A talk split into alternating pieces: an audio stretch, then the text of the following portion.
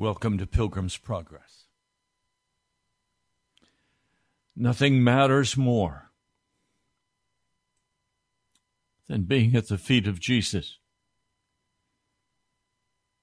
He's in the process of giving birth to a new kind of church in America. The old church, the church of culture, of institutionalism, of entertainment, that church is being dismantled. Not destroyed, dismantled. And we're in for some very difficult times in the transition process. But nothing matters except that we wait before Jesus at his feet. Because this new kind of church is going to be birthed out of fire. The fire and the wind and the power of the Holy Spirit.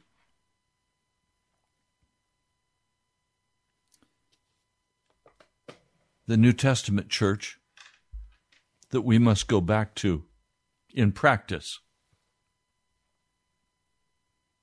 was birthed out of that fire and that wind. Small congregation, about 120 people. In a prayer meeting. This new church will be birthed out of a prayer meeting. it's not going to come out of a marketing strategy. It's not going to come by the will of man. It's going to come out of the wind and the fire of the Holy Spirit.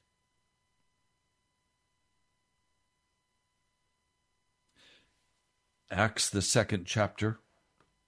When the day of Pentecost came, they were all together in one place. Suddenly, a sound, like the blowing of a violent wind, came from heaven and it filled the whole house where they were sitting. They saw what seemed to be tongues of fire that separated and came to rest on each one of them. All of them were filled with the Holy Spirit and began to speak with other tongues as the Spirit enabled them. I want you to note several things. One, it was not the apostles alone who were filled with the Holy Spirit. It was the entire congregation of 120 people. There are gifts of the Spirit, pastors, prophets, teachers. They are for, according to Paul in Ephesians, the fourth chapter, to equip the saints for their work of service in the Holy Spirit. There is no division between clergy and laity in this church born of the Spirit. There are just various gifts given to the body. The church of Jesus is to be a body. Now, how did all of this happen? It happened out of a prayer meeting. And out of that prayer meeting, came the mighty power of the Holy Spirit from heaven. They waited on the Holy Spirit. That was Jesus' command. Wait on the Holy Spirit. They waited. He came. And everything was different. And then a crowd gathered. The crowd did not gather because of an advertising campaign or a survey done in the community or an announced meeting. The crowd came in direct response to the sound of the mighty wind and the tongues of fire. And everybody said, What is going on? And they came And Peter stood up and preached to them.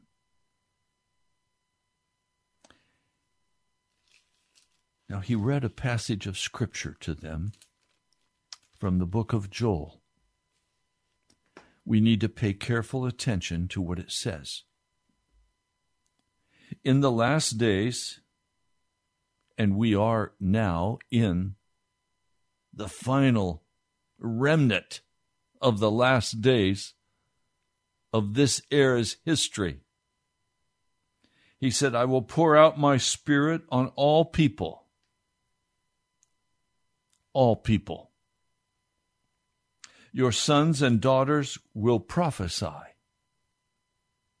Your young men will see visions. Your old men dream dreams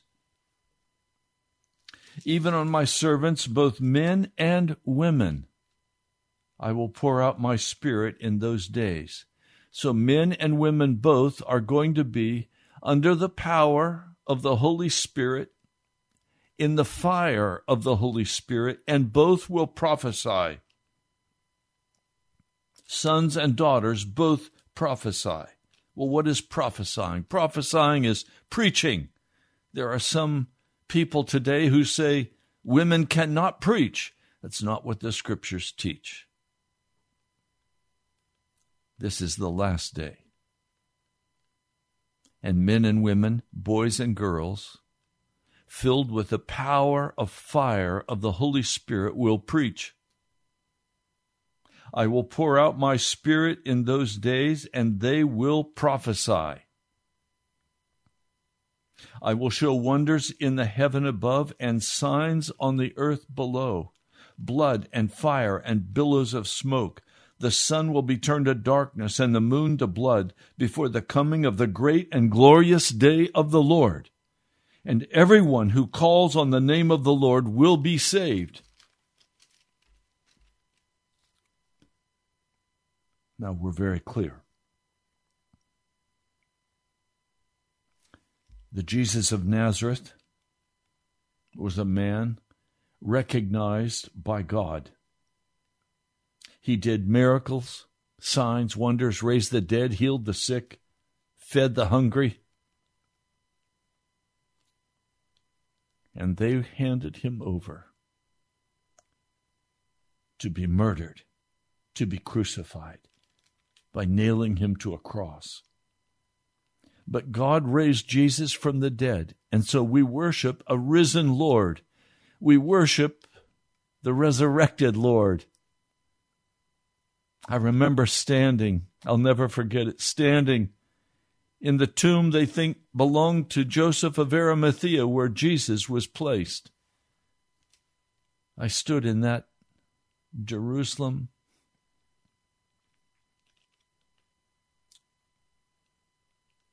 in that place carved out of rock. I went in and I was blessed to be able to be there by myself. I went in by myself. It smelled of death. I looked. I saw nothing. I was standing there, tears running down my face. This was the Garden of Gethsemane. The same olive trees were still there. Aged, ancient, 2,000 plus years old. I stood in that tomb.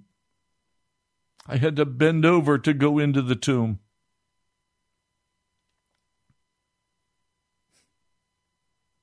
And suddenly, a cry began to come from my heart, and it burst forth from my lips. I raised my hands. He's not here, he's risen. Jesus is arisen. There were no bones to look at. He was risen. It is this resurrected Lord that we serve. And it's this resurrected Lord who said, I will send you the Holy Spirit. You are to wait upon him. Is it any less true that we are to wait today upon the baptism of the Holy Spirit? John Wesley said a man is not qualified to be a pastor who has not been baptized in the power of the Holy Spirit. The Salvation Army would not receive a man or woman to serve in their organization who had not been baptized in the Holy Spirit. I don't mean a pretend baptism, I mean a baptism of power. We need to come back to that. A man or a woman should not stand in the pulpit and preach who has not been baptized in the Holy Spirit. That would exclude just about everybody in America today.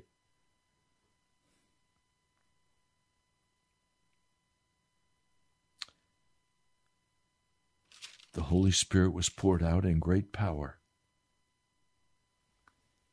And they responded. In verse 38, this is Acts 2, verse 38.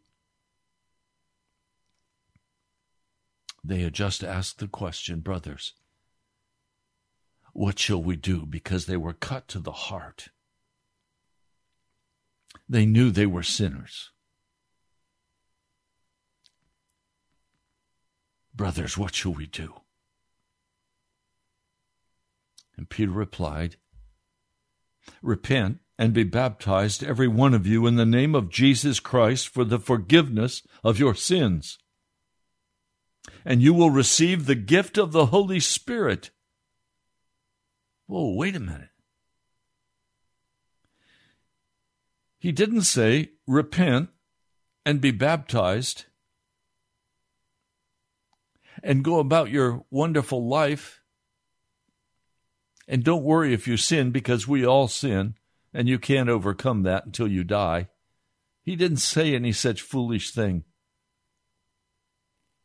He said, Repent and be baptized in the name of Jesus Christ for the removal of your sins. That word forgiveness is aphiemi, meaning to remove for the removal of your sins, and you will receive the gift of the Holy Spirit. You will receive the gift of wind and fire. You will receive the gift of power.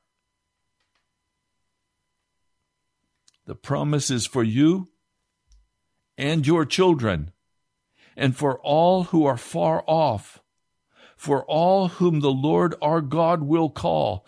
There are foolish people today preaching the heresy that the gifts of the Spirit are no longer here for us today. They're lying to you. The scripture says, the promise is for you and your children and for all who are far off. I am far off from the apostles. I'm 2,000 years. But the Lord my God has called me. So the gift of the Spirit is for me, even as the gift of the Spirit is for you. And we are to wait upon Jesus. We're to wait in his presence. Nothing else matters.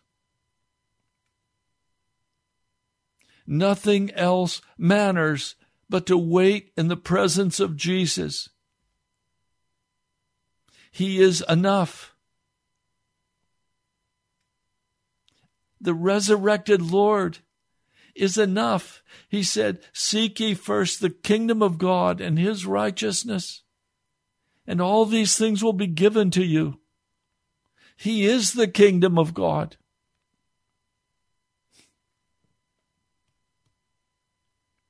Jesus is enough.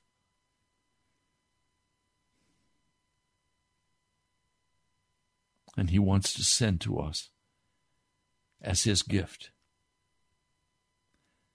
A church born of fire.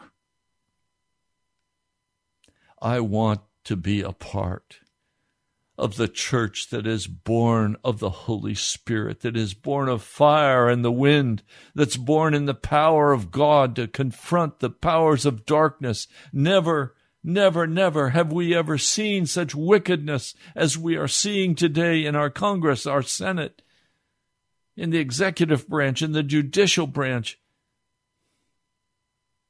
Such utter corruption and such utter wickedness throughout the land.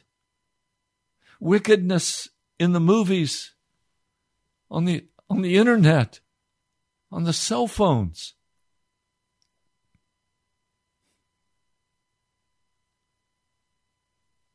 Breaks my heart. I'm calm, I coming I come on this radio station to confront the powers of darkness with the anointing he has granted to me. But I do not have the full Pentecost power of the Holy Spirit. I'm not ashamed to tell you that. I don't know of anybody else who has it either. But we must have it. It's in other lands. Just not here in America because of the wickedness and our arrogance and our can do attitude that we don't need anything or anybody. We can do it ourselves. No, we cannot do it ourselves. The kingdom of God is languishing. It is dying in America. The church is dead. It's been dead a long time. It took the COVID 19 for the authorities to finally step forward and cause us to be vomited out of our church buildings. But the church was dead long before, or it would have stood up and said, No, we are not going to obey. We must obey God rather than man. It was a sure sign that we were dead. When weak kneed preachers bowed down to Pharaoh and said, We will do whatever you tell us. No, I was taught as a child that if the commands of the civil government go against the commands of God, we are first to obey the kingdom of God, no matter what that costs us. And there is example after example of courageous, godly men and women who stood up and said, Caesar, we will not bow to you we will bow to our Lord Jesus Christ.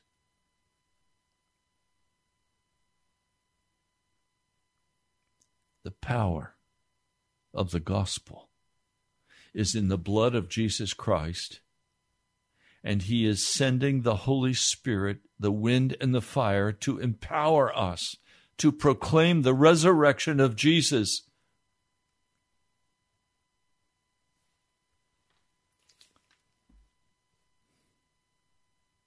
now about 3,000 were added to the church, the 120 that day. So now they have 3,120. And that counted only the men.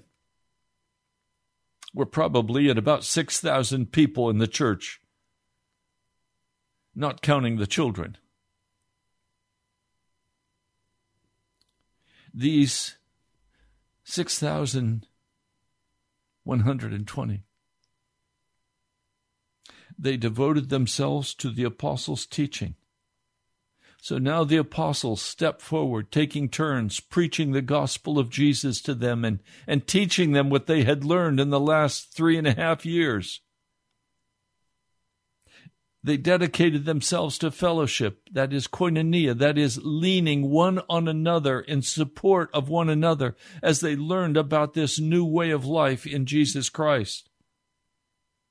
And of course, they gave themselves to the breaking of bread. That is, they held communion service, the broken body of Jesus and the spilled blood of Jesus.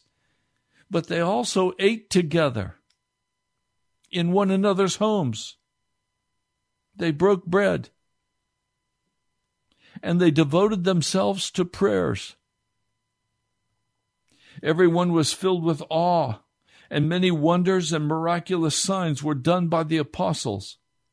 All the believers were together and had everything in common. Selling their possessions and goods, they gave to everyone as he had need. Every day they continued to meet together in the temple courts. They broke bread in their homes and they ate together with glad and sincere hearts, praising God enjoying the favor of all the people. And the Lord added to their number daily those who were being saved.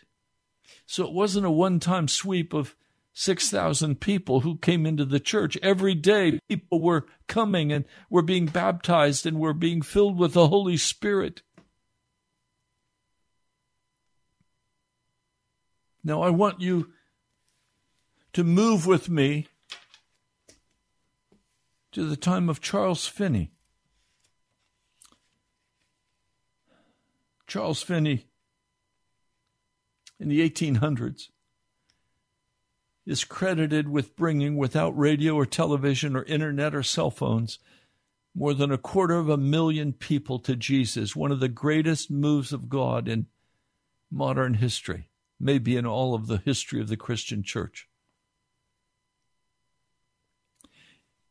He had just been baptized by the Holy Spirit in power. He'd been converted. And then within hours, he'd been baptized by the power of the Holy Spirit. I want to share with you some of what he wrote as he recounted this event in his life. I went to the office, and there I was experiencing the renewal of those mighty waves of love and salvation flowing over me when Attorney Wright came into the office.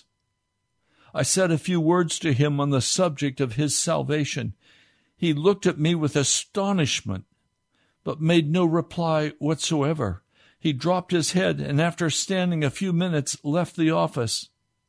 I thought no more of it then, but afterward I found that the remark I had made had pierced him like a sword, and he did not recover from it until he was converted.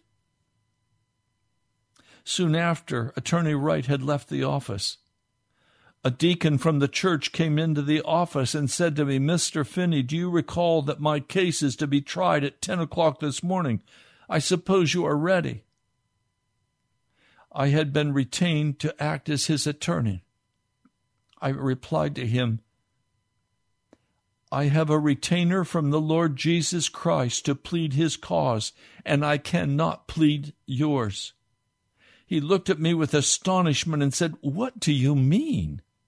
I told him in a few words that I had enlisted in the cause of Christ and that he must go and get somebody else to attend his lawsuit.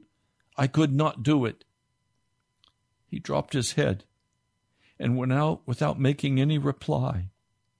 A few moments later, in passing the window, I observed that this deacon was standing in the middle of the road, seemingly lost in deep meditation.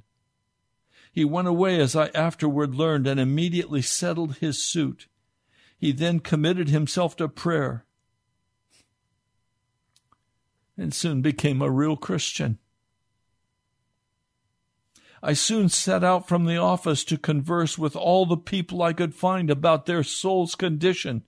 I had the impression, which has never left my mind, that God wanted me to preach the gospel and that I must begin immediately. I somehow seemed to know it with a certainty that was past all possible doubt, just as I knew that I had received the love of God and the baptism of the Holy Spirit. When I was first convicted of my sin, the thought had occurred to me that if I was ever converted, I would have to leave my profession, of which I was very fond, and begin preaching the gospel. This at first was an obstacle to me. I thought I had spent too much time in study in my profession to think now of becoming a Christian, if by doing so I would be obligated to preach the gospel. However, I at last came to the conclusion that I must submit to God and that I had never commenced the study of law out of any regard to God, and that I had no right to place any conditions on him. I had laid aside the thought of becoming a minister until the thought came to me, as I have related, on my way from my place of prayer in the woods. But now, after receiving the baptism of the Spirit, I was quite willing to preach the gospel. Indeed, I found that I was unwilling to do anything else. I no longer had any desire to practice law. Everything in that direction no longer had any attraction for me at all. I had no desire to make money. I had no hungering and thirsting after worldly pleasures and amusements. My whole mind was taken up with Jesus and his salvation, and worldly concerns seemed of very little consequence to me. Nothing, it seemed to me, could put in comparison with the worth of a soul. And I thought no labor could be so sweet, no employment so exalted as that of holding up Christ to a dying world. With this impression, I went forth to converse with anyone I might meet. I first dropped in at a place of the shoemaker, who was a very pious man and, in my estimation, one of the most praying Christians in the church. I found him in conversation with the son of one of the elders of the church. This young man was defending universalism. The shoemaker turned to me and said, Mr. Finney, what do you think of the argument of this young man? The young man then stated what he had been saying in defense of universalism. I was so ready with an answer that in a moment I was enabled to blow his argument to the wind. The young man saw at once that his argument was gone, and he rose up without making any reply and went out suddenly. But I soon observed, as I stood in the middle of the room, that the young man, instead of going along the street, had passed around the shop, had climbed over the fence, and was heading straight across the fields toward the woods. I thought no more of it until evening, when the young man came out and appeared to be a bright convert telling of his experience. He had gone into the woods and there, so he said, had given his heart to God. I spoke with many people that day, and I believe the Spirit of God made lasting impressions on every one of them. I cannot remember one whom I spoke with who was not afterward converted. In the afternoon, I called at the house of a friend. There was a young man who lived there employed in distilling whiskey. The family had heard that I had become a Christian, and as they were about to sit down to tea, they urged me to sit down and have tea with them. The man of the house and his wife were both people of faith, but the wife's sister, who was present, was unconverted. The young man who distilled whiskey, a distant relative of the family, was rather outspoken and talkative as a universalist, a young man with a good deal of energy. I sat down with them to tea, and they requested me to ask a blessing. Though I had never before asked a blessing, I did not hesitate a moment, but commenced to ask the blessing of God as we sat around the table. I had hardly begun before the state of these young people rose before my mind and excited so much compassion that I burst into weeping and was unable to speak. Everyone around the table sat speechless for a short time while I, I continued to weep. Suddenly the young man moved back from the table and rushed out of the room. He fled to his room. He locked himself in and was not seen again until the next morning when he came out, expressing a blessed hope in Jesus Christ. He has been for many years an able minister of the gospel. In the course of the day, my conversation had created a good deal of astonishment in the village. In the evening, without any appointed time having been set that I could learn, I observed that the people were going to the place where they usually held their prayer meetings. I afterward learned that some time before this, some members of the church had proposed to make me a subject of prayer. I also learned that the pastor had discouraged them, saying that he did not believe I would ever be converted because I was very much enlightened against the subject of religion but very much hardened. Furthermore, he said he was almost discouraged that although I led the choir and taught the young people sacred music, they were so much under my influence that they would probably not be converted while I remained in Adams. After I was converted, I found that some of the wicked people in the town had hidden behind me. One man in particular, who had a pious wife, had repeatedly said to her, If Christianity is true, why don't you convert Finney? If you Christians can convert Finney, I'll believe also. When an old attorney by the living in Adams heard that I had been converted, he said that it was a hoax, that I was simply trying to see what I could make Christian people believe. However, with one consent, the people seemed to rush to the place of worship. I went there myself. The pastor was there along with nearly all the principal people in the village. No one seemed ready to open the meeting. But the church was packed. I did not wait for anybody, but arose and began by saying that I then knew that, that religion was from God. I went on and told such parts of my experience as it seemed important for me to tell the man who had promised his wife that if I was converted he would believe, was present, as was the old attorney. What the Lord enabled me to say seemed to take a wonderful hold upon the people's hearts.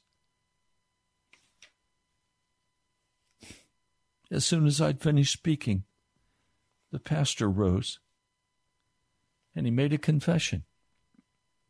He confessed that he had discouraged the church when they had proposed to pray for me. He said also that when he had heard that day that I was converted, he had promptly said he did not believe it. He said he had no faith. He spoke in a very humble manner. I'd never before prayed in public, but soon after the pastor was through speaking, he called on me to pray. We had a wonderful meeting that evening, and from that day we had a meeting every evening for a long time and the work on every side.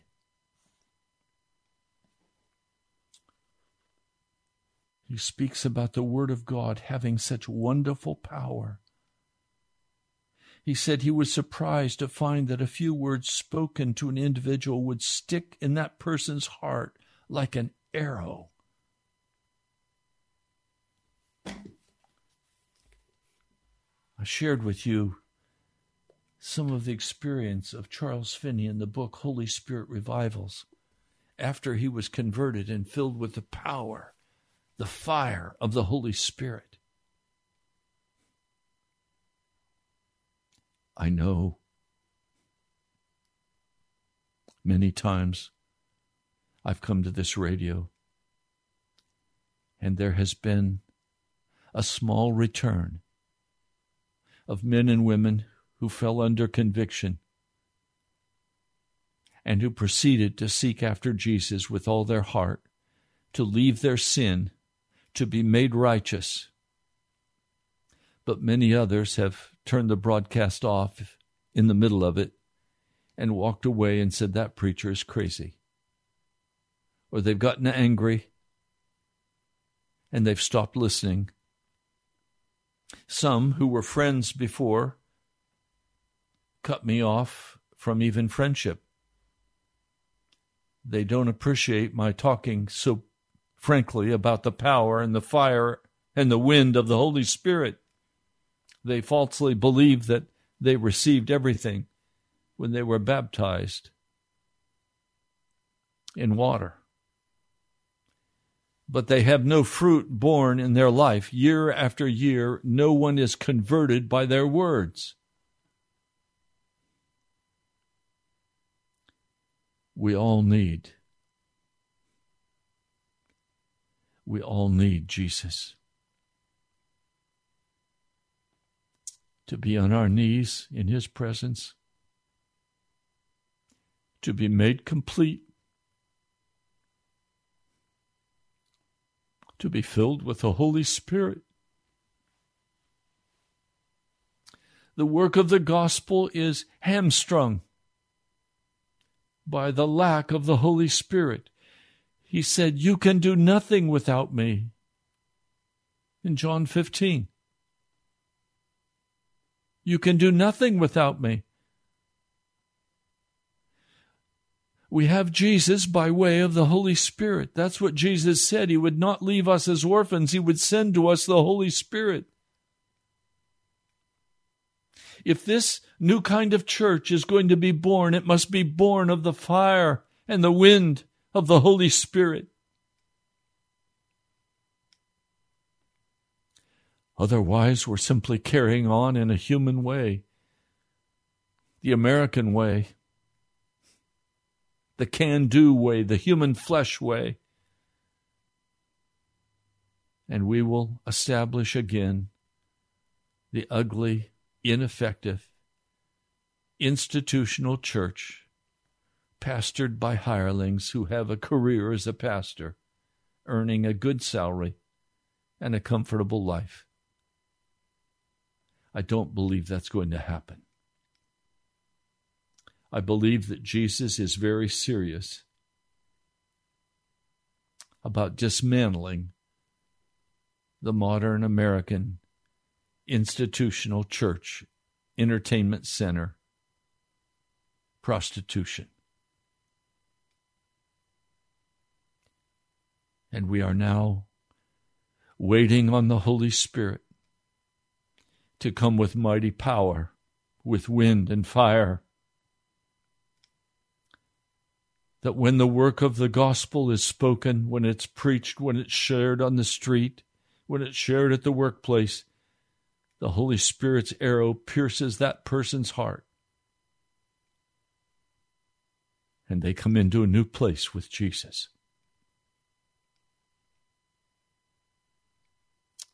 My brother, my sister, We need Jesus. And we can only have Jesus now by way of the baptism of the Holy Spirit. He told us to wait upon the Holy Spirit. Are you willing to wait on the Holy Spirit? Is Jesus enough for you? Will you kneel in His presence? And will you wait on Jesus? Luke 11 says the Father is more willing to give the Holy Spirit to them who ask than our parents willing to give good gifts to their children. I will wait upon the Lord for the Holy Spirit. I pray that you will wait with me.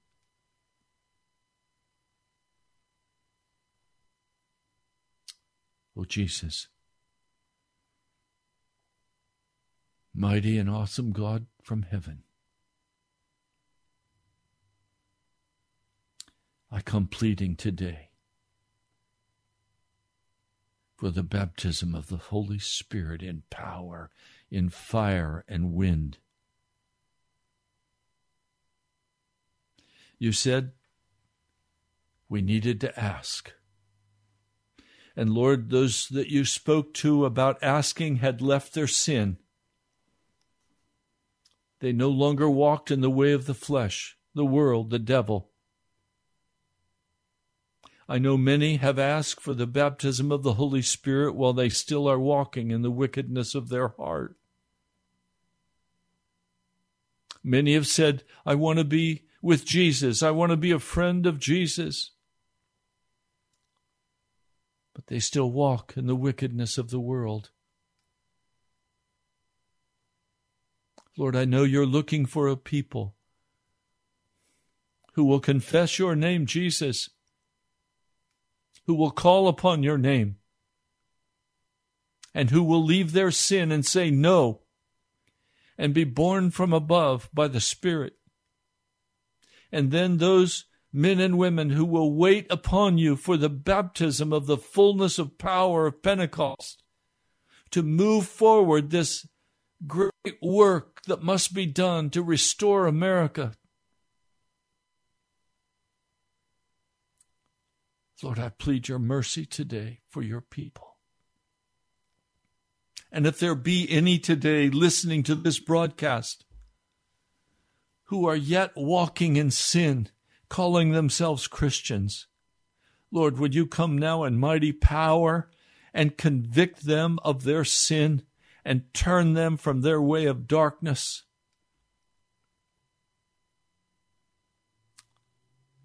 Lord, the church is filled with wickedness,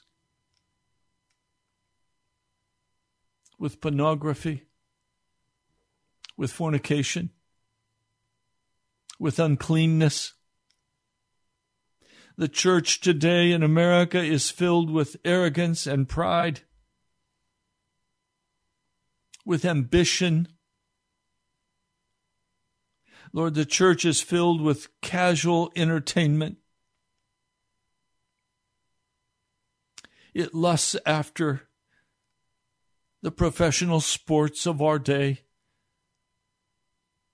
It lusts after the, the football, soon the baseball, and then basketball, tennis. Lord, the professional sports have captivated the minds of many Americans. So they go to the circus while the nation is dying. Lord, I plead that you will bring great conviction of sin to your people, that you will prepare their hearts for the baptism of the Holy Spirit. For Lord, you are everything. Jesus, you are enough. My heart fills with joy that your salvation is granted to every man or every woman who will confess your name and turn from their sin and be born from above. Lord, my heart rejoices in you. I praise you, Jesus. I honor you. Glory, glory, glory to the name of Jesus. And I bind in the name of Jesus every power of demonic force that would come against the church in America. The church does not belong to you, devil. It belongs to Jesus Christ. He died for the church. O oh Lord, come with mighty power. We will wait upon you for the wind and the fire, the baptism of Pentecost. Thank you, Jesus. I pray in your holy name. Amen. I pray today's broadcast has encouraged your heart and will cause you to deal with any sin that remains in your life, that you will trust fully in the complete salvation that Jesus wrought for us at Calvary's tree. I pray that you will now wait upon the Lord for the baptism of the Holy Spirit. We're out of time for today. I've been crying out to God for the money to pay for the radio for this month the funds are not all in. I need to hear from you. You can go to our webpage, nationalprayerchapel.com, and you can give online, or you can write to me. I go to the post office with a prayer in my heart every day. And every day this week, it's been empty. You can write to me at the National Prayer Chapel, Post Office Box 2346, Woodbridge, Virginia 22195. Let me give you that address again. It's the National Prayer Chapel, Post Office Box 2346, Woodbridge, Virginia 22195. Some of you can give very large sums.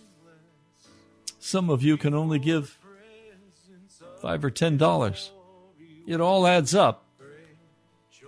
And every month, year after year, this bill has been paid as I have waited before the Lord in faith, knowing that His people want this broadcast to continue. If you're one of those and the Holy Spirit is prompting you to give, give today. Today is when it will count. God bless you. I love you. I'll talk to you soon.